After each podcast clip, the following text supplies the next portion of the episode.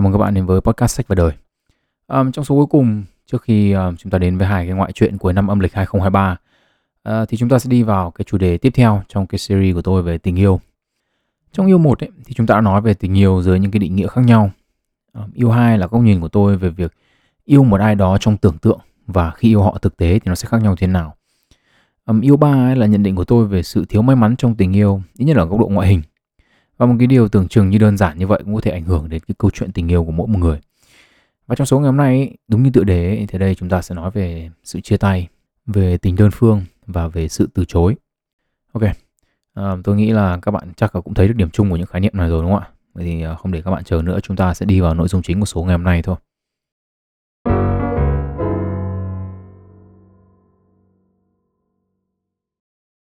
Thế thì đầu tiên là chúng ta sẽ nói về chia tay. Chia tay thì nghe chừng như là đơn giản, nhưng mà trên thực tế thì đây có thể là việc khó khăn nhất mà một người phải làm. Về mặt thần kinh học ấy, thì nghiên cứu chỉ ra rằng là việc chia tay có thể ảnh hưởng đến 6 hệ thống khác nhau trong hệ thần kinh. Chia tay ấy, thì khiến chúng ta tụt giảm một lượng khá khá oxytocin, dopamine, opioid và serotonin. Những cái chất mà bộ não của chúng ta tiết ra khi mà chúng ta ở cạnh người yêu. Oxytocin giảm ấy, thì khiến chúng ta hóa điên hóa rồ lên và muốn quay lại với người yêu cũ dopamine tiết ra trong quá trình yêu đương ấy, thì khiến chúng ta thèm muốn người kia. Và đương nhiên là chia tay thì lại càng cồn cào đúng không ạ? Bởi vì không có cái chất gây nghiện. Opioid là một chất giảm đau. Và khi tụt giảm ấy thì sẽ khiến cho chúng ta có cảm giác đau ngực đau tim về mặt thể chất đúng không ạ? Bạn nào chia tay rồi chắc chắn là có cảm giác rồi. Serotonin ấy thì có tác dụng giảm stress. Và khi mà nó giảm ấy thì stress tăng. Ngoài ra ấy thì sau khi chia tay thì hoạt động của cái vỏ não trước chán tức là nơi mà kiểm soát cảm xúc ấy, của chúng ta là giảm nên là kiểm xúc của chúng ta chạy toán loạn và không có ai quản lý nó cả. Cái việc tăng stress ấy thì cũng làm cho bộ não giảm sự tập trung vào khả năng nhận thức. Chính vì thế mà chia tay xong ấy, chẳng có ông nào bà nào tập trung làm được cái gì cả. Nếu mà nhìn dưới một góc độ nào đó ấy, thì việc yêu một người cũng giống như là chúng ta nghiện người đó và khi chia tay thì chúng ta phải cai nghiện. Đúng không ạ? Rất đơn giản. Thế trước khi đi vào những cái trải nghiệm của cá nhân tôi về cái việc chia tay này thì tôi sẽ đưa ra cái suy nghĩ của tôi về những câu hỏi hoặc là những cái nhận định mà tôi thường thấy về cái việc này. Câu hỏi đầu tiên ấy là tại sao lại có những người chia tay dễ dàng như thế? Mà có những người chia tay thì vật vã đúng không? phải chăng là cái bọn chia tay mà nó dễ dàng hay là những người không thực sự yêu người kia? Hay là nó thuộc dạng vô cảm hay là đổi người yêu nhanh đến chóng mặt? Tôi thì nghĩ là trong thực tế cuộc sống ấy, thì ở đây có hai cái khía cạnh chúng ta cần phải nói đến. Một là về tính cách. Tôi nghĩ rằng ấy, là có một số nhóm tính cách sẽ khiến cho cái việc chia tay trở nên khó khăn hơn.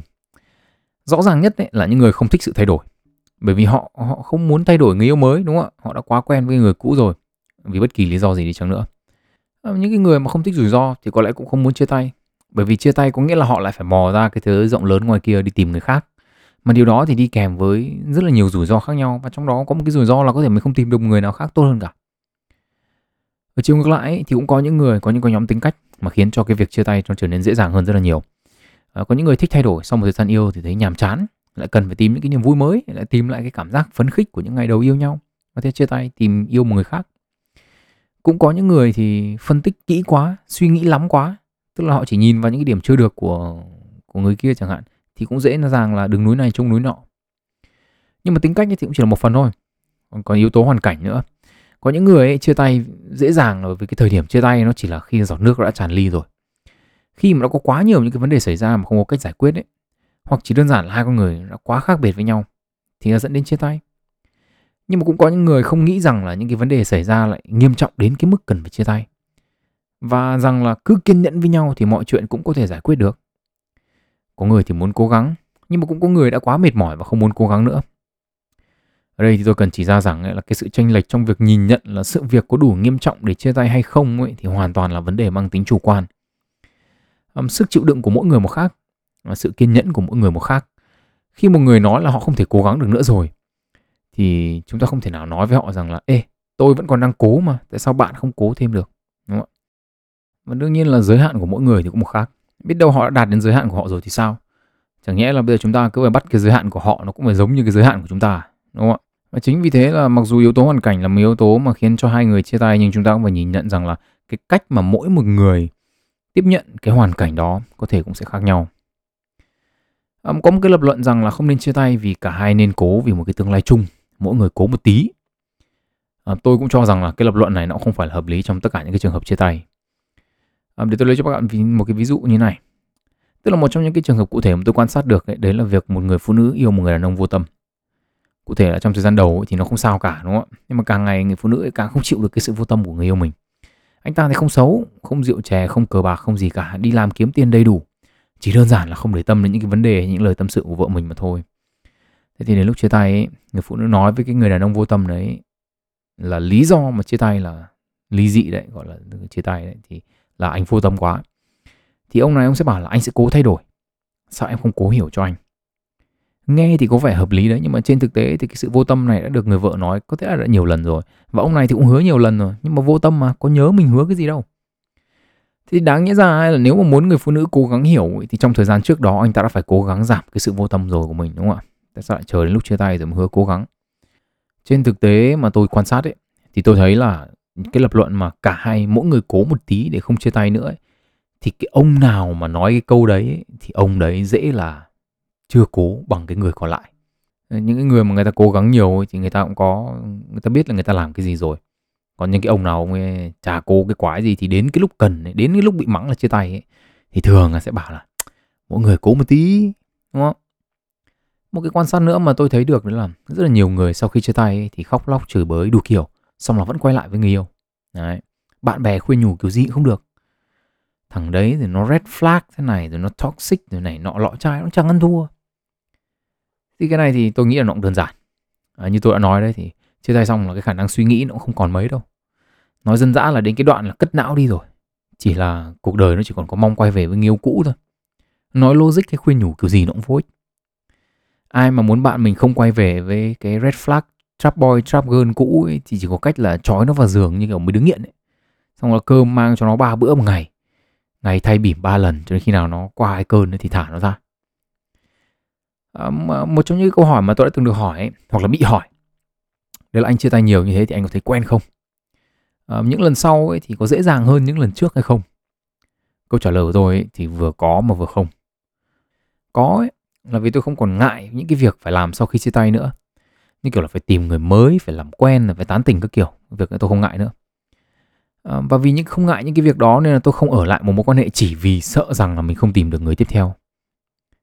Và cũng là có là bởi vì tôi biết rằng là sau khi chia tay vấn đề lớn nhất của mình là chưa có kế hoạch để dùng thời gian rảnh của mình nếu mà trong lúc yêu nhau mình dành rất là nhiều thời gian cho một người thì ngay sau khi chia tay ấy, cái thời gian đó để trống.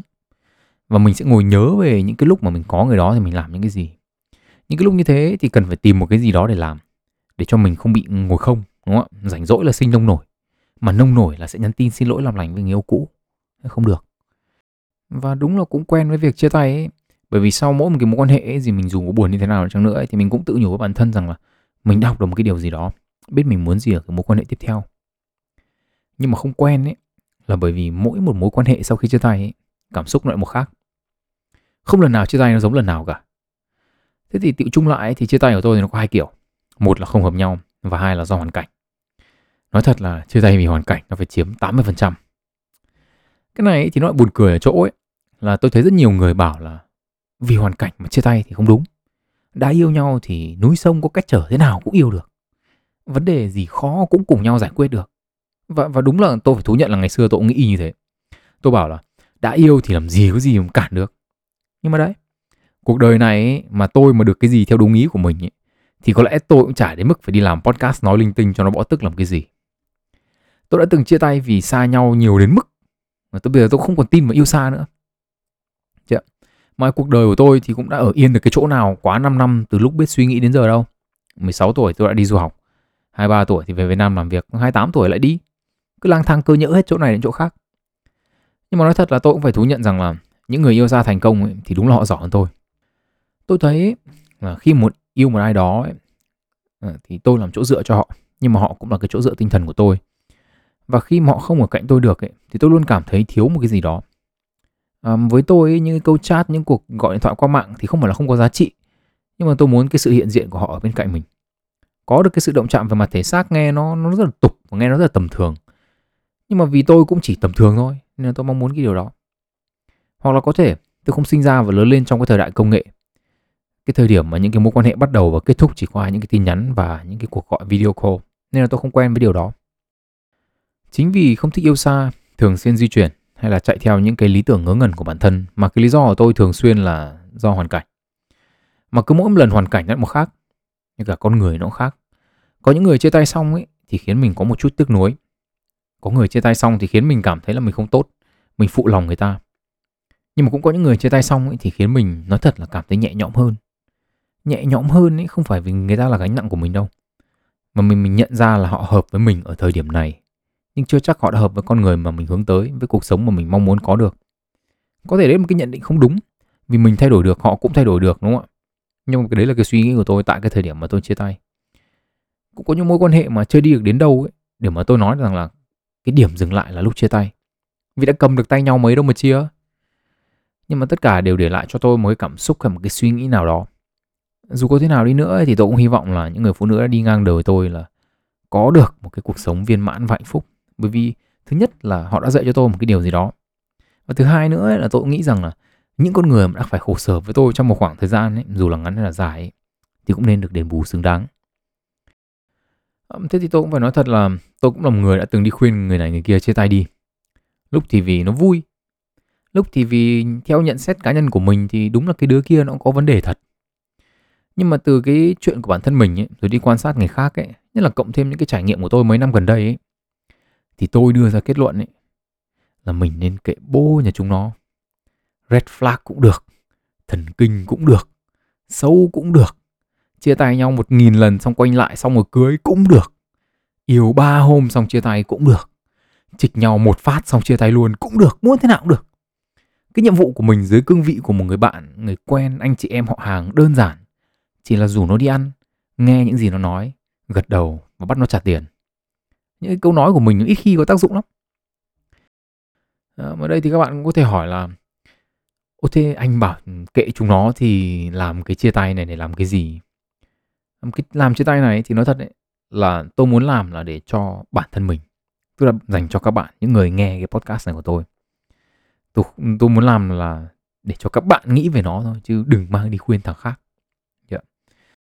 Nếu các bạn hỏi là thế có phải anh vừa chia tay không mà anh lại phải làm cái này cho bản thân mình? Thì tôi bảo không phải. Cái cảm hứng để viết cái số ngày hôm nay ấy, thì đến từ hai câu rap trong cái bài Dear của Gonzo và Lê Hiếu. Hai câu rap đó như này. Như bạn cùng lớp ta cùng nhau học cách để biết yêu, rồi tốt nghiệp khi quên được một người từng yêu đến thế. Tức khi chúng ta nghĩ một chút về hai câu này đúng không ạ? Tức là không phải là chia tay là hết đâu đúng không? Tức là cái bài kiểm tra cuối cùng mà chúng ta cần phải vượt qua để tốt nghiệp ấy là phải quên đi một người mà mình đã từng yêu. Chứ không phải chia tay là xong, đúng không ạ? Nhưng mà thế tôi nghĩ rằng là Ô thế nếu mà chia tay là bài kiểm tra cuối cùng thì tình đơn phương là thế nào? Có được tính là tình yêu không? Hay là những người chỉ học cách để biết yêu nhưng mà lại chưa tốt nghiệp? Thế thì nói rộng ra một chút ý, thì cả cái sự chia tay lẫn tình đơn phương thì đều có một cái điểm chung. Đó là sự từ chối, nhưng mà ở những cái sắc thái khác nhau. Khi hai người chia tay nhau ấy, có nghĩa là họ từ chối việc tiếp tục đi cùng với nhau. Và một người từ chối tình cảm của người còn lại dưới góc độ của yêu đương. Còn tình đơn phương ấy, thì có hai trường hợp. Một là một người từ chối tình cảm của người kia. Hoặc là một người nghĩ rằng là người kia sẽ từ chối tình cảm của mình, đâm ra là giữ kín nó trong lòng. Ở đây thì các bạn có thể lập luận rằng là tình đơn phương không nhất thiết là phải có một người từ chối. Có thể họ biết nhưng mà họ không đáp lại được tình cảm đó mà thôi. Dù là vì lý do này hay lý do khác. Tuy nhiên ấy, tôi cho rằng ấy, cái việc không đáp trả thì nó có thể hiểu là từ chối vì kết quả cuối cùng là cũng chẳng đi được cùng với nhau. Đương nhiên ấy, là khoa học thì phức tạp hơn. Về cơ bản ấy, thì tình đơn phương có thể được hiểu là tình yêu không được đáp trả. Tiếng Anh là unrequited love. Và có năm dạng khác nhau, xếp loại tăng dần về tính phụ thuộc. Đầu tiên là crush một ai đó mà không hiện diện ở đó. Ví dụ như crush mấy anh K-pop chẳng hạn. À, tiếp theo nữa là crush một ai đó ở gần nhưng mà mình không có động thái gì cả. Ví dụ như là yêu cái anh hàng xóm trong lặng thầm đấy. À, tiếp theo nữa là theo đuổi mục tiêu yêu đương. Thương nhớ người yêu cũ và cuối cùng là một tình yêu bất cân bằng. Trong số này thì có lẽ là tình yêu bất cân bằng là cái khái niệm thú vị nhất. Về cơ bản ý, thì hiện tượng này xảy ra khi mà một người mong muốn một tình yêu một kiểu và người kia mong muốn tình yêu kiểu khác. Và cái mà hai người cho nhau ấy thì không phải là cái mà người còn lại mong muốn. Ví dụ như này cho các bạn dễ hiểu. À, một người mong muốn một cái câu chuyện tình cảm nhẹ nhàng thôi đúng không ạ? Tức là đi làm về mệt mỏi chỉ muốn ở nhà ôm người yêu xem phim xong ngủ. Người còn lại đi làm về thì muốn xả đi chơi, xả xì chết có coi như ra đường ăn thử những cái món mới vừa được các chị làm cùng công ty giới thiệu chắc là đến đây thì các bạn cũng hiểu ngu ý của tôi rồi đúng không ạ? Trong cái trường hợp như này ấy, thì các nhà khoa học gọi nó là tình đơn phương. Vì mặc dù được đáp trả nhưng mà nó không được đáp trả đúng như mong muốn. Đấy, phức tạp thế.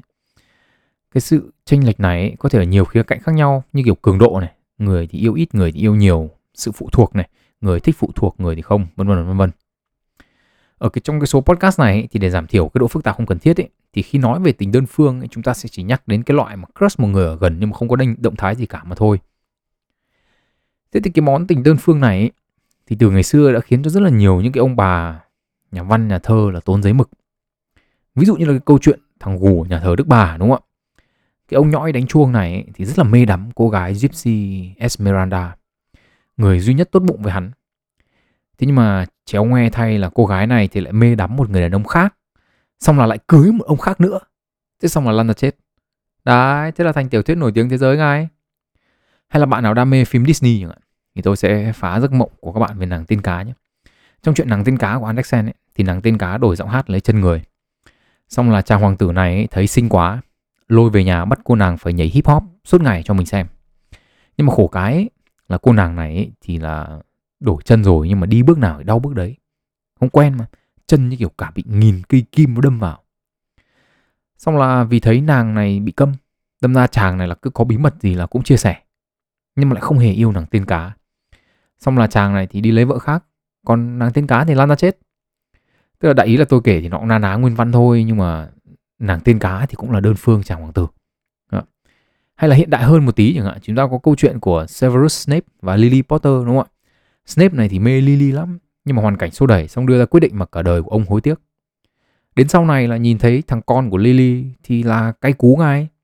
Tranh thủ quyền lực mình làm giáo viên của hành thằng cu này vì cái tội nó là con của người mà tao yêu nhưng mà không có được.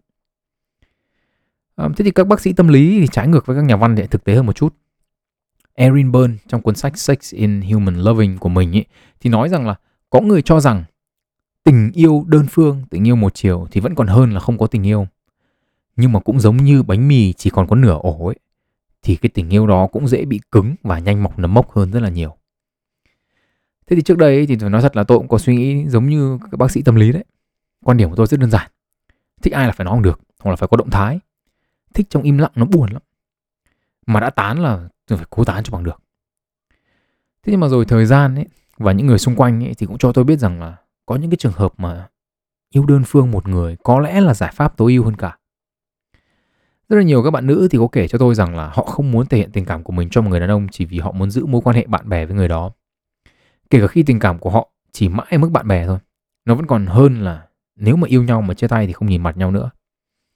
Tôi tin rằng là cũng sẽ có những người đàn ông nghĩ như thế chỉ là tôi không biết là ít hơn hay là nhiều hơn so với các chị em phụ nữ thôi. Điều này thì nó thực sự khiến tôi phải suy nghĩ. Nếu chúng ta cho rằng ấy, sự hiện diện của một người trong cuộc sống của chúng ta quan trọng hơn việc là chúng ta có thể có một cái mối quan hệ sâu đậm hơn với người đó. Thì đây chẳng phải là xu hướng né tránh rủi ro hay sao? Giả sử rằng chúng ta không biết người kia nghĩ gì về mình thì về cơ bản là nếu chúng ta rủ họ làm người yêu của chúng ta đúng không ạ? Hoặc là dùng từ chuẩn xác hơn là gạ họ làm người yêu của chúng ta thì tỷ lệ thành công là 50 50 có nghĩa là 50% ấy thì mối quan hệ của chúng ta sẽ được lên tầm cao mới mà 50% thì nó sẽ trở nên ngượng ngùng hơn hoặc là nó sẽ biến mất. Và nếu chúng ta chọn phương án là ai đang ngồi đâu ngồi yên ở đó ấy, thì về cơ bản là chúng ta đang né tránh rủi ro hơn là đánh cược để thu về nhiều hơn. Nhưng mà đấy cũng là giả định rằng là việc đi vào một mối quan hệ tình cảm với người đó được tính là hơn so với việc làm bạn, đúng không ạ? Tôi thì có ba đứa bạn gái mà tôi có thể nói rất là thân. Nhưng mà tôi phải nói thật là tôi mà yêu một trong ba con điên đấy thì chắc chắn là tôi sẽ ra đường gây sự với cảnh sát để được ngồi tù.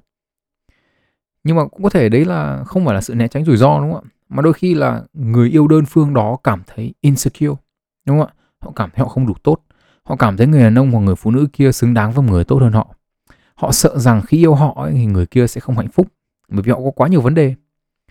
Và tôi nghĩ là chắc là cũng sẽ còn nhiều nhiều nữa những cái lý do tại sao một người yêu đơn phương một người khác mà không muốn ngỏ lời. À, nhưng mà nghĩ về người khác ấy, thì cũng khiến tôi nghĩ về bản thân mình. Tôi chưa bao giờ nghĩ là mình sẽ yêu đơn phương được một ai đó. Và liệu rằng là nếu như thế thì có chăng trong cuộc đời tôi tôi không thấy ai mà khiến mình phải nghĩ rằng là nhất định mình muốn người có người ta trong cuộc đời của mình kể cả là chỉ được nhìn người ta từ sáng xa Có phải chăng là nếu mà như thế thì tôi đang không biết tôn trọng những người thực sự có giá trị với mình, sẵn sàng đi vào mối quan hệ cho dù biết là khi không thành thì họ sẽ biến mất khỏi cuộc đời mình. Hay là đơn giản tôi chỉ là một thằng sống không biết suy nghĩ, chỉ biết làm theo cảm xúc thôi. Thích ai là phải theo đuổi mà không cần biết đến hệ quả. Hay thậm chí là còn đơn giản hơn nữa là tôi chỉ là một thằng thích cờ bạc, cứ nhìn thấy có xác suất là phải làm tí đen đỏ, thắng ăn cả ngã về không. Thực sự tôi cũng không biết. Tôi nghĩ rằng là yêu đơn phương là một cái chủ đề mà có lẽ giỏi lắm ấy thì tôi cũng chỉ có thể biết thôi chứ không thể hiểu được. Và ở đây ấy, ở cái phần cuối cùng của cái podcast này ấy, thì tôi muốn nói đến cái sự từ chối. Trước tiên ấy, thì tôi phải nói rằng là cái kế hoạch ban đầu cho số ngày hôm nay ấy, là thuần túy chỉ nói về sự chia tay mà thôi. Chia tay là một trong những cái khái niệm lớn trong tình yêu và nó là một cái trong những yếu tố rất là phức tạp. Chỉ cần nói về một vài khía cạnh của nó thôi ấy, thì cũng đã đủ hết một số podcast rồi. Nhưng mà đến cuối ấy, tôi lại chọn nói về việc nhìn nhận cái sự chia tay cũng như là cái khái niệm tình đơn phương dưới góc độ của sự từ chối. Cái điều này thì có nguyên nhân từ chính cuộc sống của tôi. Trong những cái năm qua ấy, khi không có ai bên cạnh ấy, thì tôi đã tự hỏi là tại sao tôi không yêu một ai đó ở đây trong cái môi trường mà tôi đang sinh sống và làm việc. Tôi nghĩ rằng ấy, là việc yêu và ở cạnh một ai đó ấy, có người bầu bạn và tâm sự đã có thể giúp tôi rất là nhiều trong việc cải thiện sức khỏe tâm lý của mình. Tôi thì vẫn hay nói với mọi người rằng là tôi không thấy ai phù hợp cả. Nhưng mà trên thực tế thì tôi nhận thức được rằng là tôi từ chối việc yêu một ai đó. Tôi từ chối việc đổ một đống thời gian vào một mối quan hệ. Tôi cũng đã từng yêu rất là lâu trong thời gian học đại học. Và tôi biết rằng chuyện đó tốn thời gian như thế nào. Và ngay cả bây giờ nữa tôi cũng nhìn thấy những cái bạn đang học đại học xung quanh tôi tốn thời gian vào cái việc yêu đương như nào. Suốt ngày đi ăn đi chơi, một ngày 24 tiếng chỉ có học và dính với người yêu thôi. Tôi không muốn điều đó xảy ra với tôi và tôi từ chối nó. Tôi muốn dành thời gian cho bản thân mình. Vậy thì nếu tôi nhìn tất cả những mối quan hệ mà tôi đã từng trải qua dưới góc độ này thì sao? Phải chăng là cái việc khi mà tôi nhất định chia tay một ai đó ấy, có nghĩa là tôi từ chối dành thời gian và công sức của mình cho người đó. Tôi từ chối một tương lai với họ. Và nếu như những người mà tôi chia tay tại thời điểm đó mà vẫn còn tình cảm với tôi thì có nghĩa là tôi từ chối tình cảm của họ luôn. Và nếu như thế thì ở chiều ngược lại. Nếu những người cũ chia tay tôi có nghĩa là họ từ chối tình cảm của tôi đúng không ạ? Ở đây thì tôi, tôi thấy có một cái vấn đề. Đấy là nếu như bản thân tôi cảm thấy bình thường khi mà từ chối tình cảm của người khác ấy vì những cái mục đích cá nhân của mình thì nếu tôi đặt tôi vào vị trí bị từ chối tình cảm chắc chắn là tôi sẽ không cảm thấy bình thường bị một ai đó từ chối không phải là một cái điều dễ dàng chấp nhận vậy thì nếu chúng ta nhìn lại chúng ta có thể thấy rằng ở góc độ của một con người ấy, thì chúng ta có hai kiểu từ chối. Một là chúng ta có thể từ chối bản thân chúng ta đúng không ạ? Chúng ta không cho phép chúng ta tiến xa hơn trong một mối quan hệ. Và chúng ta giữ cái mối quan hệ đó ở một cái trạng thái nhất định. Đúng không ạ? Tình đơn phương. Hoặc là chúng ta từ chối bản thân mình không cho phép mình đi xa hơn với người yêu của mình nữa. Người ta gọi đó là chia tay. Nhưng mà chia tay thì cũng có thể có nghĩa là chúng ta từ chối không muốn nhận tình cảm của người kia nữa. Vì bất kỳ lý do gì và đây là kiểu thứ hai. Từ chối người khác. Và ai cũng có kiểu lựa chọn như thế. Hoặc là từ chối chính bản thân mình hoặc là từ chối người khác. Tôi thì nghĩ rằng là cái trường hợp khó chấp nhận nhất là việc bị người khác từ chối. Chúng ta là một cái loài động vật xã hội. Và trái ngược với cái lời nói của Denvo ấy, thì chúng ta không được tiến hóa để cô đơn. Chẳng thế mà nghiên cứu thì chỉ ra rằng là những cái phản ứng chính của chúng ta ấy, khi mà chúng ta bị từ chối bởi một người khác thì bao gồm là chúng ta cảm thấy bị tổn thương, chúng ta cảm thấy cô độc, chúng ta cảm thấy ghen tị, chúng ta thấy tội lỗi, xấu hổ, lo lắng, tủi nhục, buồn bã và cả giận dữ. Và các bạn có thể dễ dàng nhận ra rằng là rất là nhiều những cảm xúc mà tôi vừa gọi tên ấy thì đến từ một cái cảm giác là bản thân mình không có giá trị. Và cũng rất là nhiều trong số đó ấy, thì cũng giống như cảm giác khi chúng ta phải chia tay một ai đó. Cái sự khó khăn trong việc chấp nhận một cái điều từ chối của ai đó ấy, thì nó không chỉ đơn giản xuất hiện trong tình yêu đâu mà nó còn tồn tại ở nhiều hình thái khác nhau trong xã hội. Nếu ai đó trong số các bạn mà đã từng đi bán hàng ấy, thì có lẽ là các bạn sẽ biết là cái bài học đầu tiên mà một người bán hàng cần phải học ấy là phải biết chấp nhận nghe những câu từ chối. Khách hàng hết người này đến người kia sẽ từ chối bạn. Và rất là nhiều người là không thể vượt qua được cái điều này nên là không thể theo đuổi cái con đường bán hàng này lâu dài được. Thậm chí là có rất là nhiều sách self help được viết ra để dạy cho chúng ta cách vượt qua cái sự từ chối của người khác nhưng mà kể tôi nghĩ rằng là kể cả khi đã quen bị từ chối trong công việc rồi ấy, bị từ chối về mặt tình cảm ấy thực sự là một điều rất là khó để làm quen. Kể cả chúng ta có là ai hay là giai đoạn nào trong cuộc sống đi chăng nữa.